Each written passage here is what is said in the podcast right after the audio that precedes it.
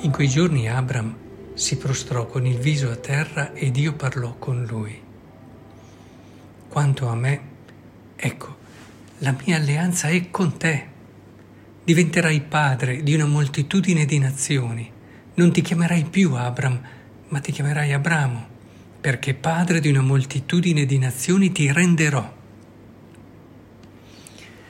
La parola di oggi, lo abbiamo ascoltato, ci rende partecipi di un momento unico e speciale della vita di Abramo, il momento in cui gli viene mostrato il sogno che Dio ha su di lui.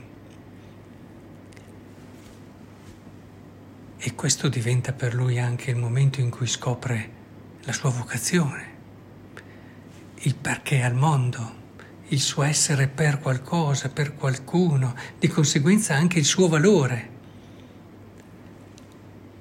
Scopre in questo momento il senso profondo della sua vita, Abramo, è un momento decisivo della sua vita. Quasi leggendo questo testo di Genesi si sente l'entusiasmo di Dio che racconta ad Abramo il suo sogno e ti renderò molto, continua, molto fecondo, ti farò diventare nazioni e da te usciranno dei re. Stabilirò la mia alleanza con te e con la tua discendenza dopo di te, di generazione in generazione, come alleanza perenne per essere il Dio tuo e della tua discendenza dopo di te. E allora capiamo perché nel brano che abbiamo letto appena sopra viene cambiato il nome di Abram in Abramo. Vedete, per noi occidentali il nome serve a identificarci presso l'anagrafe o ricordiamo una, un avo caro, eh, ma per gli ebrei è molto di più. Per la Bibbia era qualcosa di fondamentale. Il nome per gli ebrei rappresentava l'essenza stessa della persona, la sua natura, la sua forza, la sua attività. Per la Bibbia chi non ha un nome non esiste. Questo concetto ripreso dalla scrittura era presente anche presso i popoli semiti. In questo senso Dio nel brano di oggi mette insieme queste due dimensioni, è bellissimo. La promessa, aprire all'altro il tuo sogno e il nome, quasi a dire tu esisti perché sei presente nel mio sogno. E anche da un punto di vista esistenziale, se ci pensiamo, noi cominciamo ad esistere veramente quando ci rivediamo nel sogno di qualcuno. Come sarebbe triste lasciare questa vita con la consapevolezza di non essere entrato nel sogno di nessuno. Nella Bibbia il nome però è anche un segno di appartenenza a qualcuno. Avere il nome da qualcuno a essere a lui sottoposto, appartenergli. Uno appartiene a chi gli impone il nome, secondo la Bibbia. Ecco allora che c'è un legame che viene generato, che indica anche un impegno.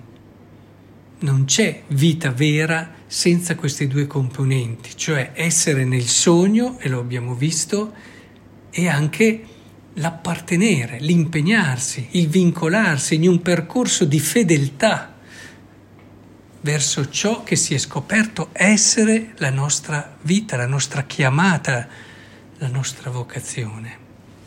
E infatti a conclusione di questo brano, eh, sempre di Genesi, si collega a questa altra prospettiva al sogno. Da parte tua dice Dio, devi osservare la mia alleanza, tu e la tua discendenza dopo di te, di generazione in generazione. E con questo si collega al Vangelo, che inizia proprio così. In quel tempo Gesù disse ai giudei, in verità, in verità io vi dico, se uno osserva la mia parola, osserva la mia parola, non vedrà la morte in eterno.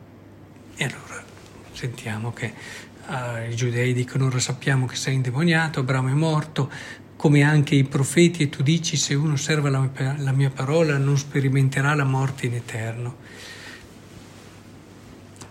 È proprio così, nessuna vita può riuscire senza un impegno, senza anche delle regole che indicano un cammino, un percorso di libertà di cui abbiamo parlato anche ieri. Cioè toglie anche le regole.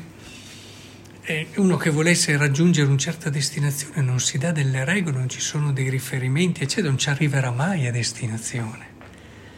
Come nessuna storia d'amore del resto può esistere senza anche impegno.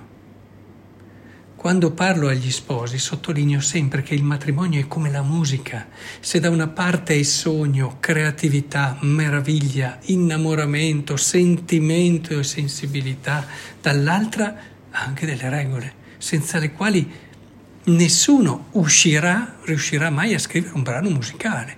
Il pentagramma, le note, dei tempi da rispettare. Senza anche queste regole noi possiamo avere i sogni più belli, ma non saranno mai musica, le intuizioni più grandi, ma non diventeranno mai musica.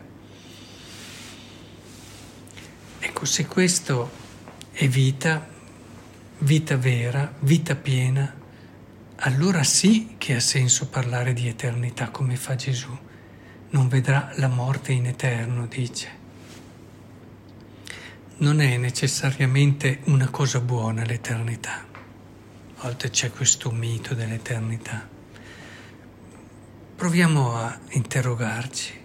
Per chi non sa vivere può diventare anche una condanna.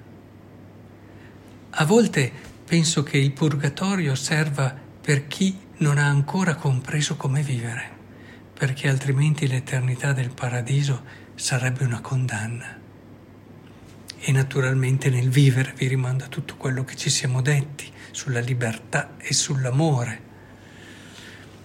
Ho paura che molti resteranno delusi quando andranno nell'aldilà, ma non perché troveranno un giudice inflessibile o altro, ma perché si accorgeranno che l'eternità è il premio per chi ha avuto il coraggio di vivere la vita.